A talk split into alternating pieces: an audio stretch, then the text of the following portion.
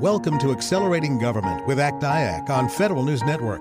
Now your host, Dave Wennergren. Welcome to another episode of Accelerating Government. For over 40 years, the American Council for Technology and Industry Advisory Council has served a unique position in the federal marketplace as a nonprofit whose purpose is to bring together government and industry leaders to accelerate government mission outcomes through collaboration, leadership, and education.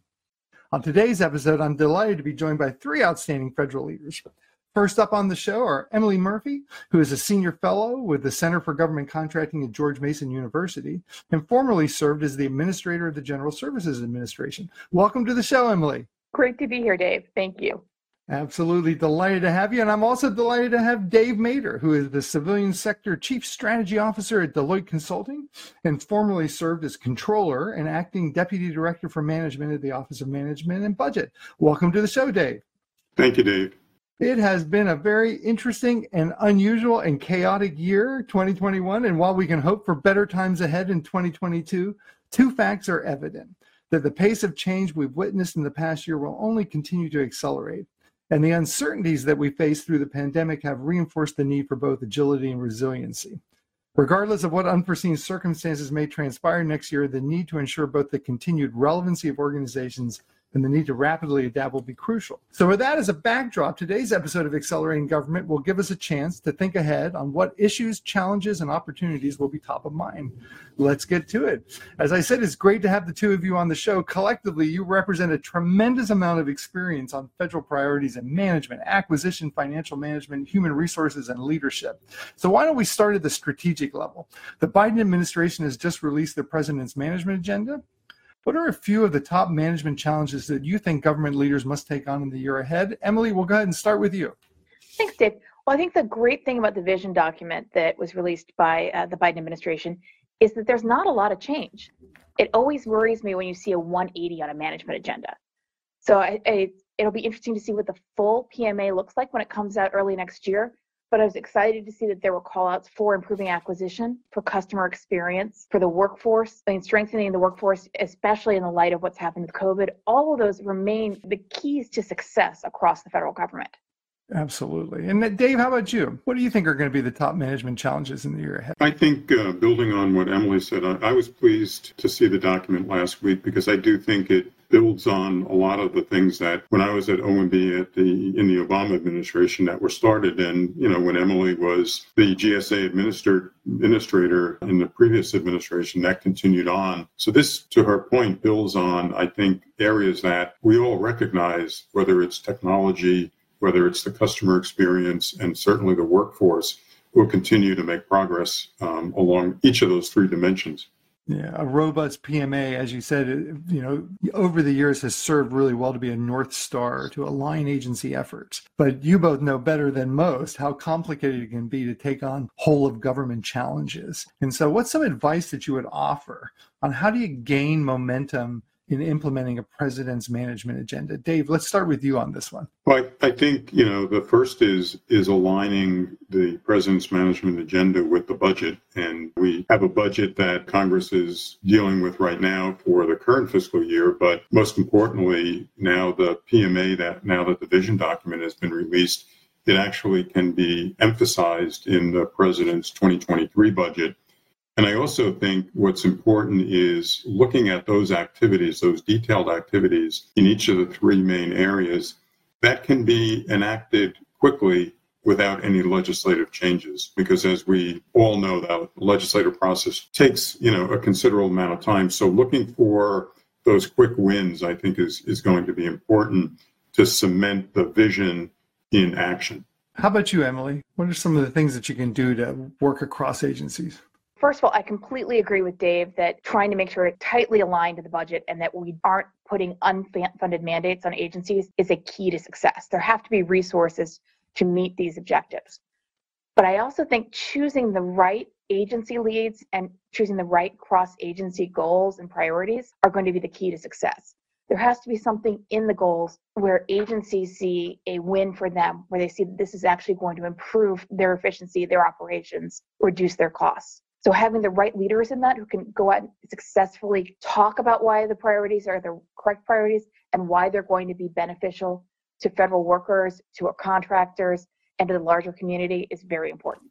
Yeah, absolutely. Dave, let's stay with you for a minute and talk about, I'll say, like from debt ceilings to continuing resolutions, there are just so many challenging times financially for us all right now. And I wonder if you could offer some advice to our government and industry audience on how you successfully navigate the fiscal environment we find ourselves in. Well, you know, Dave, it's you know, it's not extraordinary that we have another fiscal year starting with a continuing resolution, and probably in all likelihood we'll have another short-term continuing resolution until we have you know the, some kind of you know permanent omnibus bill. And I think it's something that that government leaders, especially, and I say this as you know both a career leader and and as a as an appointee, are used to dealing with. And I think you know the community, the private sector community that supports the government you know, recognizes that this is something that happens and, you know, we make adjustments both within the government and in the private sector, you know, to deal with these kinds of situations.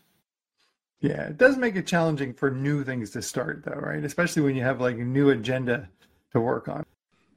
And that, Dave, I think is a good point because, you know, if we have another short term CR, you know, we basically have lost probably four months of the fiscal year. And that puts a lot of pressure on agencies as well as the contractor community to respond to procurements in the in the balance of that shortened fiscal year. And in your past assignments, you you know you've sat atop of a massive financial management empire. I bet there are some things in the financial management world that you'd love to see be a focus of improvement efforts still in the going forward? Are there some financial management areas of improvement that you'd like to see the government take on next year? I've, I've been very pleased with um, the progress that's been made by the QSMOs, um, in particular the Treasury-led financial management QSMO. I've been involved with them now for the last several years in their industry days. They've done, I think, a real good job of uh, gathering input both from within the government, but also from the vendor community. And I also think strategically aligning their procurement activity with GSA to allow GSA to do what GSA does, you know, best, and that's procurements. I think will will result hopefully this summer in a, in a new set of, of contracts that will allow the CFOs, the federal financial community, to move to you know a, a more modern approach and a more modern platform uh, for financial management over the next decade or two. How about you, Emily? Financial management, areas of improvement, challenges to take on. What would you like to add to that? So, one thing I'm a little jealous that this administration gets from a financial management standpoint is a fully funded TMF, it's a technology modernization fund, and the ability to really spend those funds to invest in shared services and have a long term return back to the fund. Um, so, I'm very curious. The first five projects that have come out under the new TMF haven't really gone towards supporting that shared services model. And I'm curious to see what's going to come next with the more than a billion dollars that's in that fund at this point. Yeah, and uh, and you know it was a massive infusion of cash into the TMF, mm-hmm. and uh, and of course whenever like Congress actually gets around to putting a lot of money into something, they're going to want to see results, or else they're not going to be interested in funding it again. So sometimes I think you know, continuing resolutions may mm-hmm. slow the appetite, but you have the TMF, and if we haven't spent the money effectively, fairly rapidly, probably not likely to get more. Dave, what do you think? No, I, you know, I think building on what Emily said, I, I, I was really pleased to see, you know, a billion dollars in the American Rescue Plan, which to me signaled um, an alignment between the Congress and the administration around the importance of upgrading our our technology and the fact that in the president's proposed FY22 budget, you know, they had suggested adding another 500 million, and and I guess the House recently uh, suggested adding, you know, another billion in the Build Back America Act. So, I to me, it's maybe now an alignment between the Congress and the administration as to the investment that I think we all know needed to be made over the last decade. And certainly, when Emily was the regional, uh, the administrator of GSA certainly tried to get the Congress to to in, input more dollars into that fund. Now, I know that Dave doesn't get to continue on with us in our next segment, but Emily will be back after the commercial break. We've got about a minute left before we have to take a break, Dave. So I'd love to give you a parting shot to offer some advice to the audience. Um, you've, you've done a great job as an outstanding leader over the years, some leadership advice, particularly for the younger members of our audience, maybe starting out their federal career. You know, having spent 36 years in the government, uh, I never regretted a day of being a public servant. And I think with the challenges that the country is facing, uh, now's a great time for people who want to serve to come into the federal government and make a contribution.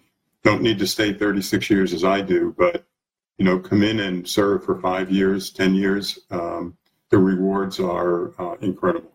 With that, we'll say Dave Mader is the Civilian Sector Chief Strategy Officer at Deloitte Consulting. David, was delightful to have you on the show today. Would love to have you back for another episode. So thank you. And Emily Murphy will be back with us after our break, and we'll continue our conversation about what the future holds for the federal market. I'm Dave Wennergren, and you're listening to Accelerating. Welcome back to Accelerating Government with ACT IAC. I'm Dave Wennergren, and in this segment, we continue our conversation with Emily Murphy senior fellow with the Center for Government Contracting at George Mason University, and former GSA administrator. Emily, when right before the break, we were talking a little bit about the Technology Modernization Fund and the large infusion of cash they received in the last year, and uh, wanted to get back to you and give you a chance to opine about, I'll say, the both sides of the coin. That number one, with Congress, if you if you get around to appropriating a billion dollars for something, you want to see a return on that investment in, in, meaningful outcomes. But then also, you know, agencies have to like go and apply for the money or else it won't get spent either. And what's the appetite from agencies to do it and what might help with that situation? So over to you some thoughts about the tmf so as the person who used to have to go to congress and ask them for $50 million a year i uh, first i'm incredibly jealous of billion dollars.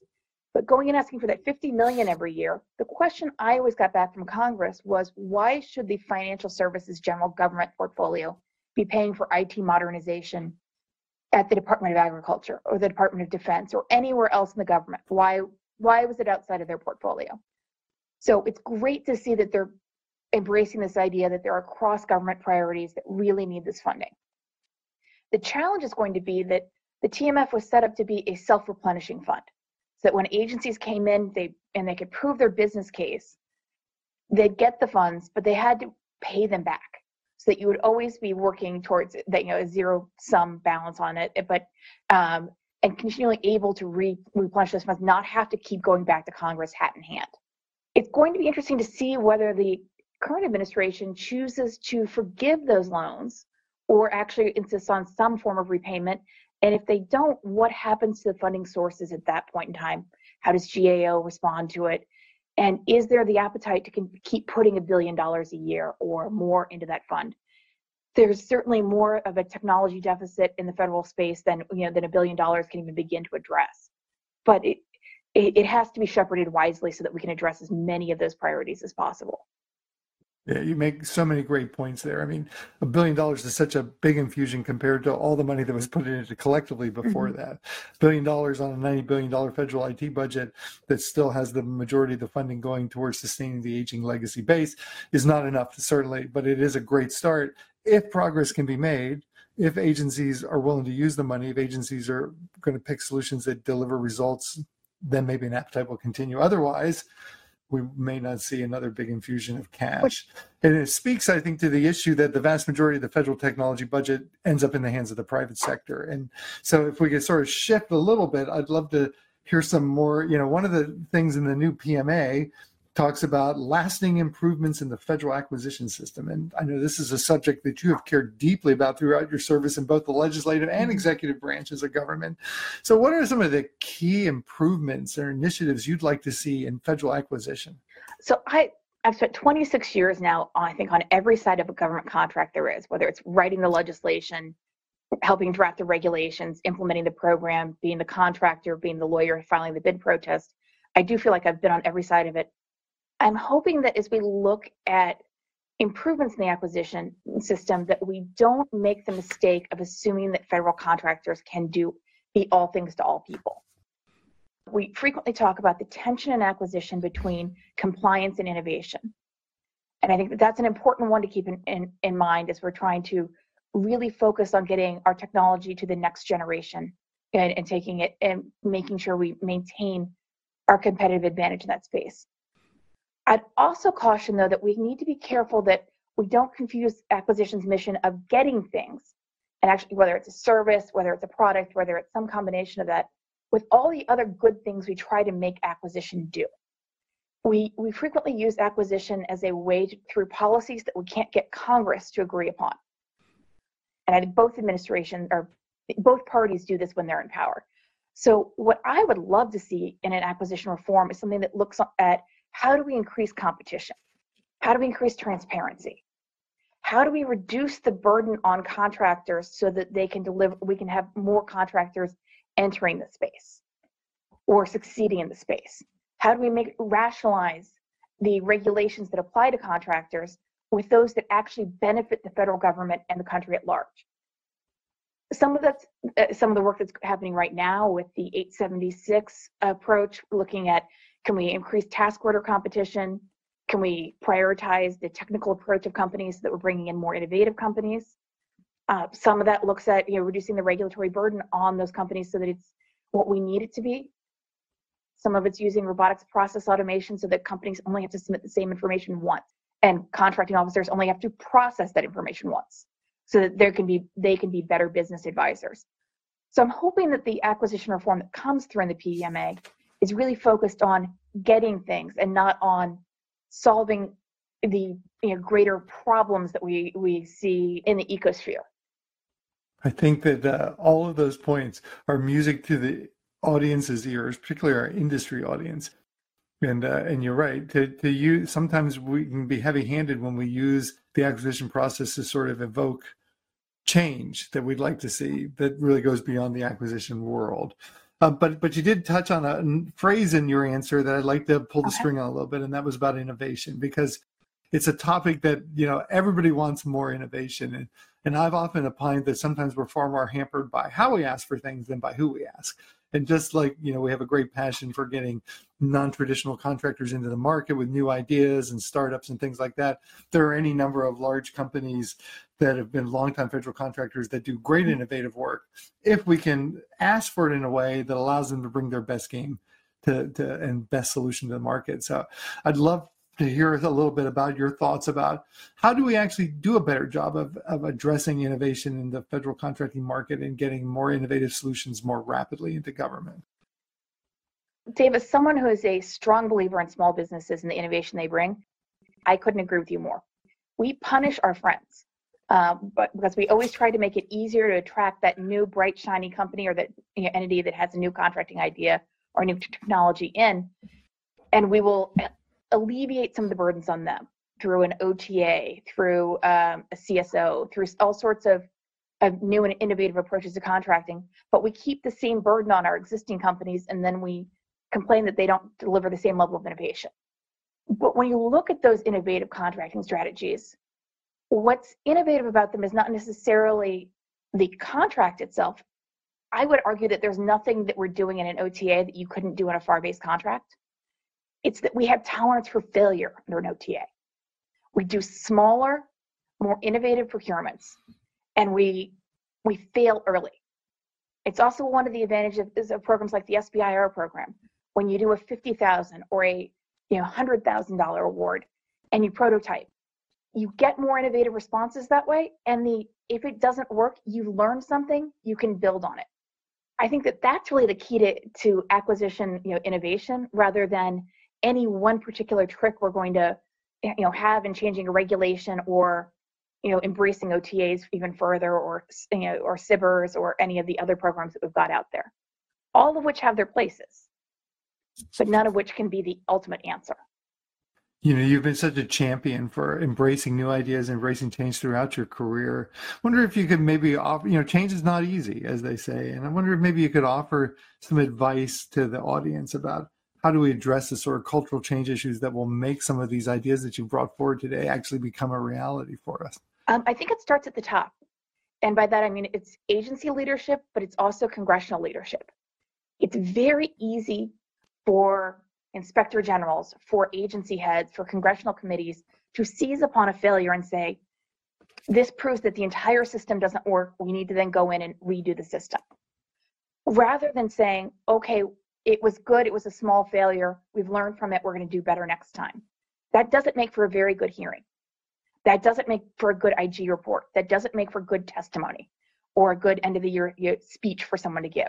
If anything, my experience working with GSA back in the Bush administration during the Get It Right uh, campaign taught me that if we wanted contracting officers to be more innovative, if we wanted to bring in innovative IT solutions, we had to have the backs of those contracting officers. Uh, we couldn't leave them being the ones who were exposed. The, the risk had to be held across the across the agency, um, and it had there had to be a willingness to defend mistakes because mis- the there's a great talk out there on you know why good is is actually bad because we don't learn anything from good. Uh, good isn't great, but we uh, uh, but we sometimes get become content with good, and we never go beyond good. So if there's a way for us to t- you know, to have leaders, especially the SES, the political leadership of agencies, really inculcate that that value system in their contracting personnel. That the definition of a successful procurement is not one that is protest proof. It is not one that uh, succeeds 100% of the time. It's one where it succeeds 80% of the time, 90% of the time, and the 10% it doesn't succeed. We learned something that's actionable and measurable that we're going to do differently next time. Emily Murphy is the senior fellow with the Center for Government Contracting at George Mason University. Emily, thank you for your leadership, your service to the nation, and for taking the time to be here with us today. We're going to take a quick break, and when we return, we'll be talking. Welcome back. You're listening to Accelerating Government brought to you by ACT IAC on Federal News Network. I'm Dave Wennergren, and on today's show, we're talking with some outstanding federal leaders about the year ahead. I'm delighted to be joined now by Suzette Kent, the Chief Executive Officer at Kent Advisory Services and the former Federal Chief Information Officer. Welcome to the show, Suzette. Thanks, Dave. I'm glad to be here.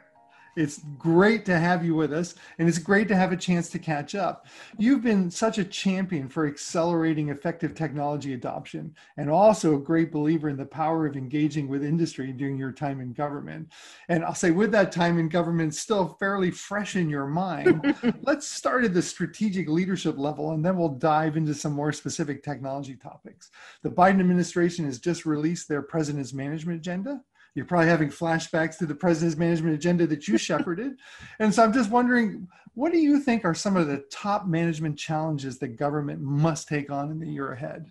Well, Dave, first I have to say that I am thrilled to see a lot of common themes and continued acceleration of progress in key areas. You know, digital services for citizens, the in, you know embedding cyber into everything that we do, focus on ensuring that we have the, the talent that's needed at all levels, you know, across agencies. So those components uh, and using data to create, you know, not only informed decisions, but to, to measure outcomes. So all those things continue from administration to administration because it's great work. It's important to how we accelerate government. And, and so I don't I I, uh, I don't think some of the management challenges have significantly changed, but the opportunities that we have to solve for them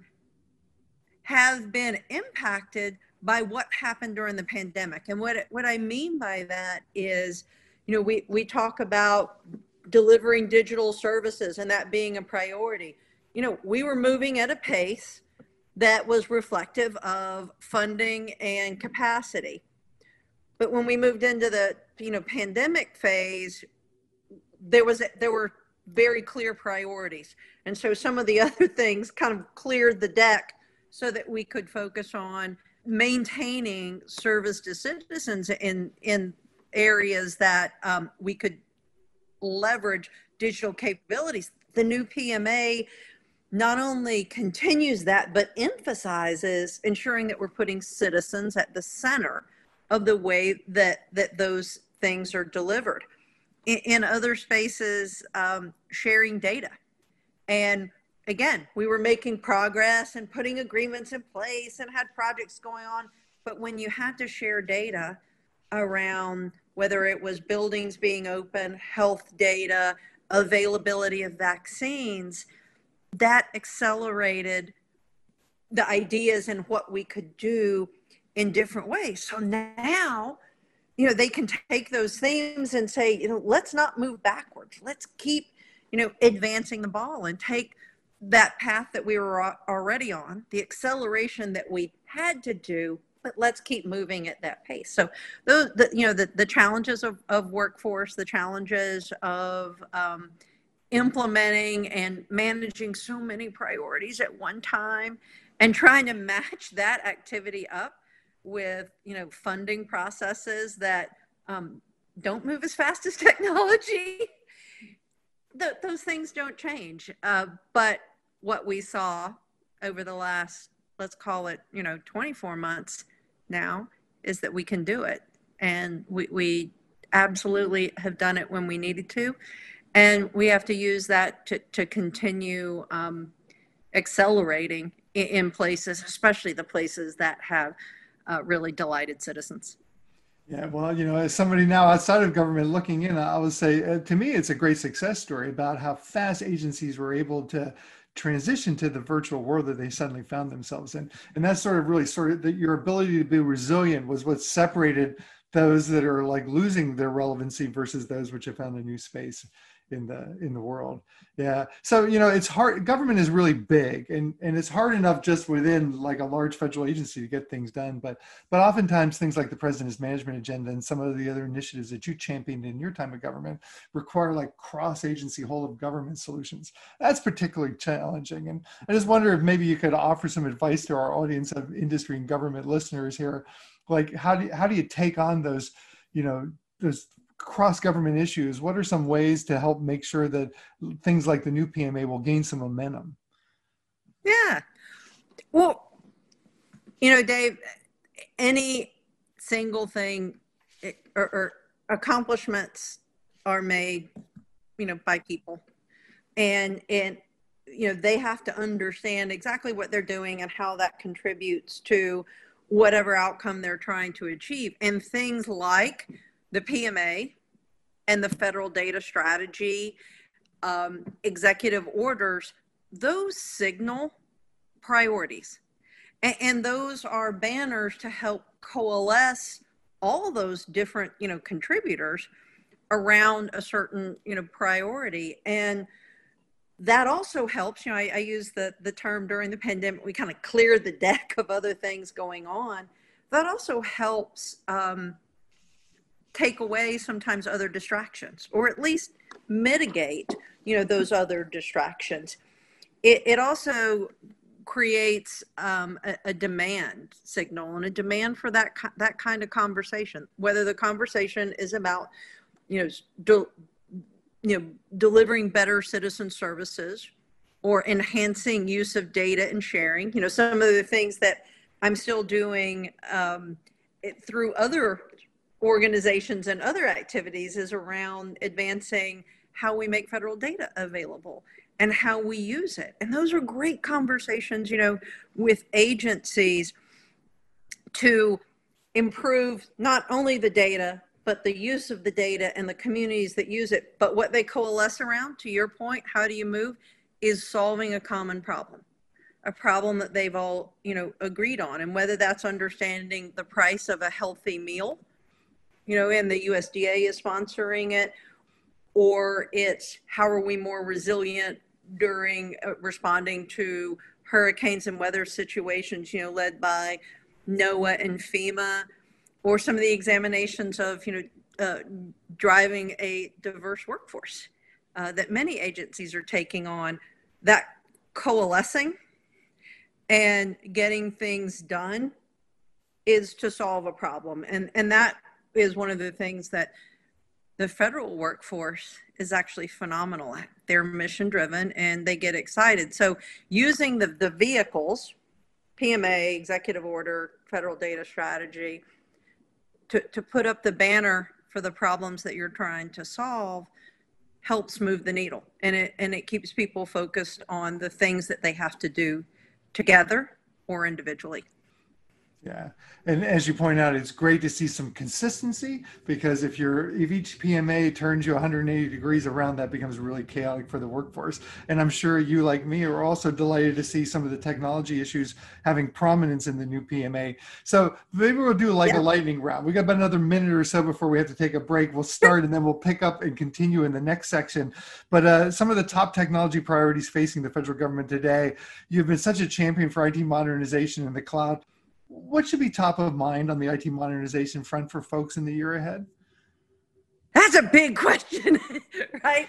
So I'm going to answer that uh, kind of tactically. You've seen a couple of agencies really be bold in putting out big statements about transformation, right? You, you saw the com, you know, the, the, the thing from commerce. You saw activities from, you know, Treasury. You see census uh, carrying or, or moving forward with um, some of the outcomes from the you know the digital census how we we better leverage those. You saw um, irs you saw labor you know groups that have um, they've looked at what they've accomplished and, and now they're they're looking at taking on bigger you know transformations.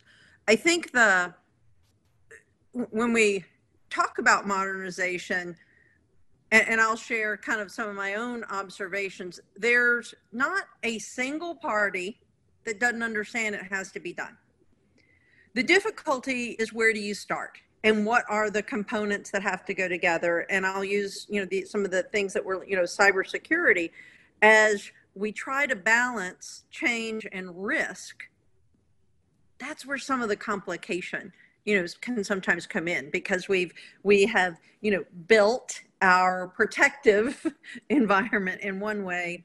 And as we go to change that we have to ensure that that as we whether it's whether it's transitioning to the cloud whether it's changing an application whether it is moving our workforce remote and allowing them to do additional things in in a remote environment versus you know an on-prem secure environment those make us ask you know the the questions again. So the the big challenges are still where do we get the biggest impact?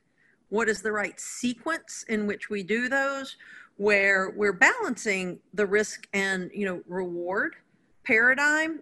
And and i do think we have to continue in the in on the government side to have an open mind to creative ways that we can work with business partners. And whether that is um, in the risk reward model with those business partners or pieces that you know the sequence that, that we may do certain pieces or using services that have been successful with others and not necessarily you know building something from the ground up. Those are all the kinds of questions that um, we have to ask and we have to leverage collective expertise not in, just inside government but from you know maybe other industries and our business partners Excellent. And we're going to talk some more about those questions that we should be asking when we return. We're going to take a short break now. Uh, we'll continue our conversation with former federal CIO Suzette Kent in just a couple of minutes. I'm Dave Wennergren, and you're listening to Accelerating Government, brought to you by ACT IAC on Federal News Network. Welcome back. You're listening to Accelerating Government, brought to you by ACT IAC on Federal News Network. I'm Dave Wennergren, and in this segment, we're talking with Suzette Kent, Chief Executive Officer at Kent Advisory Services and the former federal CIO. When we left off the conversation before the break, we were talking a little bit about uh, IT modernization. And I know the Technology Modernization Fund was something you championed, and uh, and it's gotten a huge infusion of cash, like a billion dollars, which which is great. But of course, then there will be a great set of expectations about how that money is spent effectively in order to continue an appetite for with Congress. And so I just wonder if you maybe have a few thoughts about you know what needs to happen with the TMF. How do we make sure that you know because it's a 90 plus billion dollar federal IT budget, and and so one billion mm-hmm. dollars mm-hmm. won't fix everything, but it will help. But we won't get interest again if it doesn't get spent well. So I'm going to start off by being blunt, and if you're polite listeners, I'm so damn excited about the funding in in the TMF, and I think that tells us, uh, you know, a couple of things. First of all, the the, the process works and the, that also, you know, we have many who realize how important technical capabilities are to the entire, you know, business of government. Um, also, you know, in this this latest round of funding, there were some specific priorities. So it so it also helped give a nudge to agencies, you know, from the funding side of here's where we would like to see in additional innovation and technology investment. I think the flexibility on some of the the payback um, the the work that the current team has done to industrialize the process so that more agencies can get proposals in there all of that is exciting it, it's it's just another mechanism to figure out ways to accelerate change and you know the the TMF is, is a great way to do something fast and urgent that's not going to come through your normal, you know, appropriations kind of process and your standard planning, as well as it, it gave agencies a place to, it gives agencies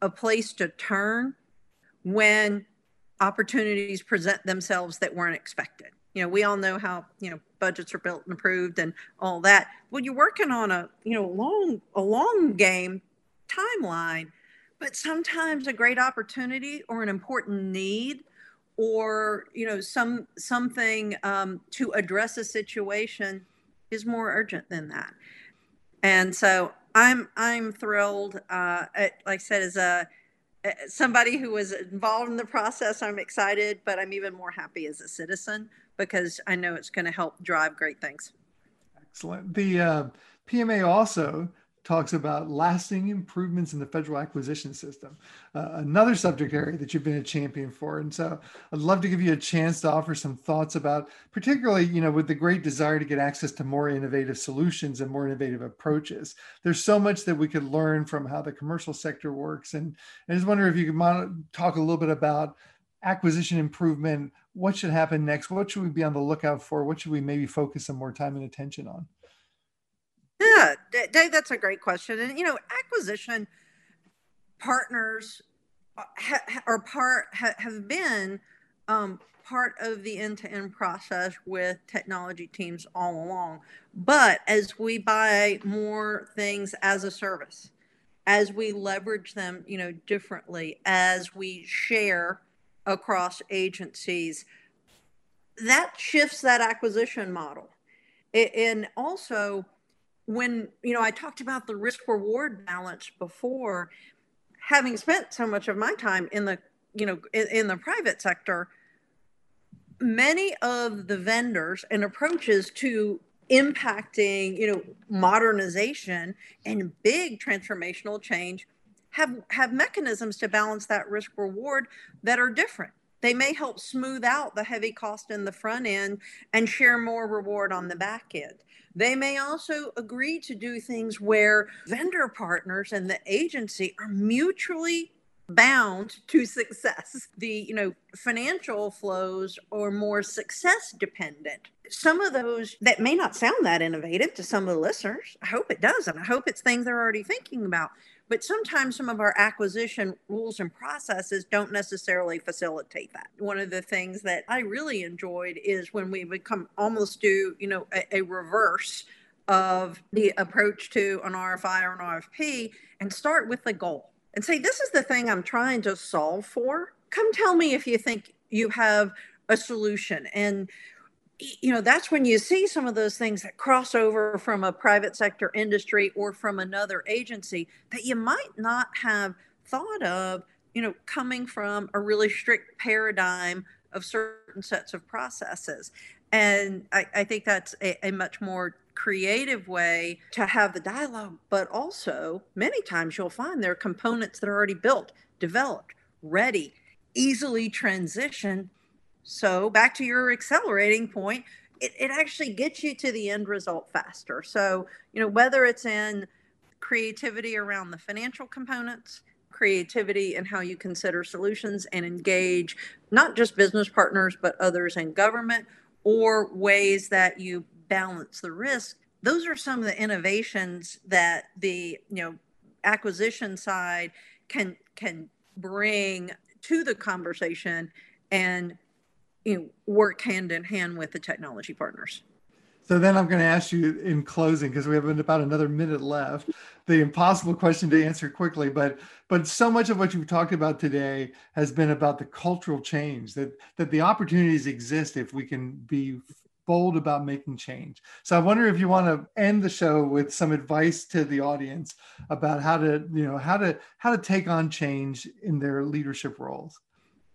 In any conversation, I, I actually like ending it with the people and, and you know the, the, workforce. And i think many of the ways that we get the power and the perseverance and the muster to get through some things like this is the passion for the mission and the investment in the people that are delivering. And that means you know at the at the very simplest making sure that it's clearly understood the what and the why but it's also ensuring that as you modernize and invest you continue to do that you know with the workforce. That's also another area that i'm continuing to work on um, now and some of that is alternative learning pathways and technology through different companies that can bring that not only to federal but to private sector.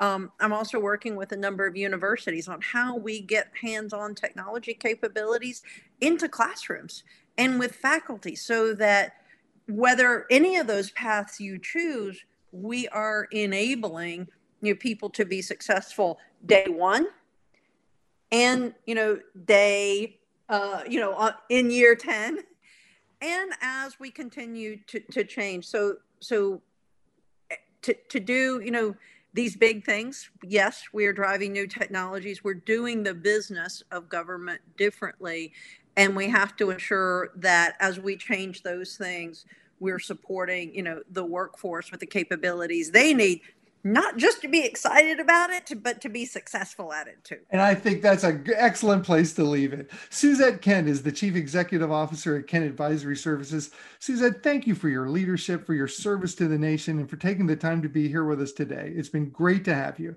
On today's episode, we imagine the future and we heard some great advice from outstanding leaders on how to chart a course boldly into the future as we all work together to accelerate government mission outcomes. I'm Dave Wennergren. Thanks for joining us. Happy holidays, and I hope you'll join us again next year for the next episode.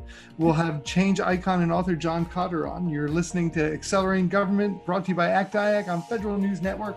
Thanks for listening to Accelerating Government with ACT-IAC. You can listen to this episode and past episodes anytime in your podcast feed. Search for Accelerating Government on Podcast One, iTunes, or wherever you get your podcasts.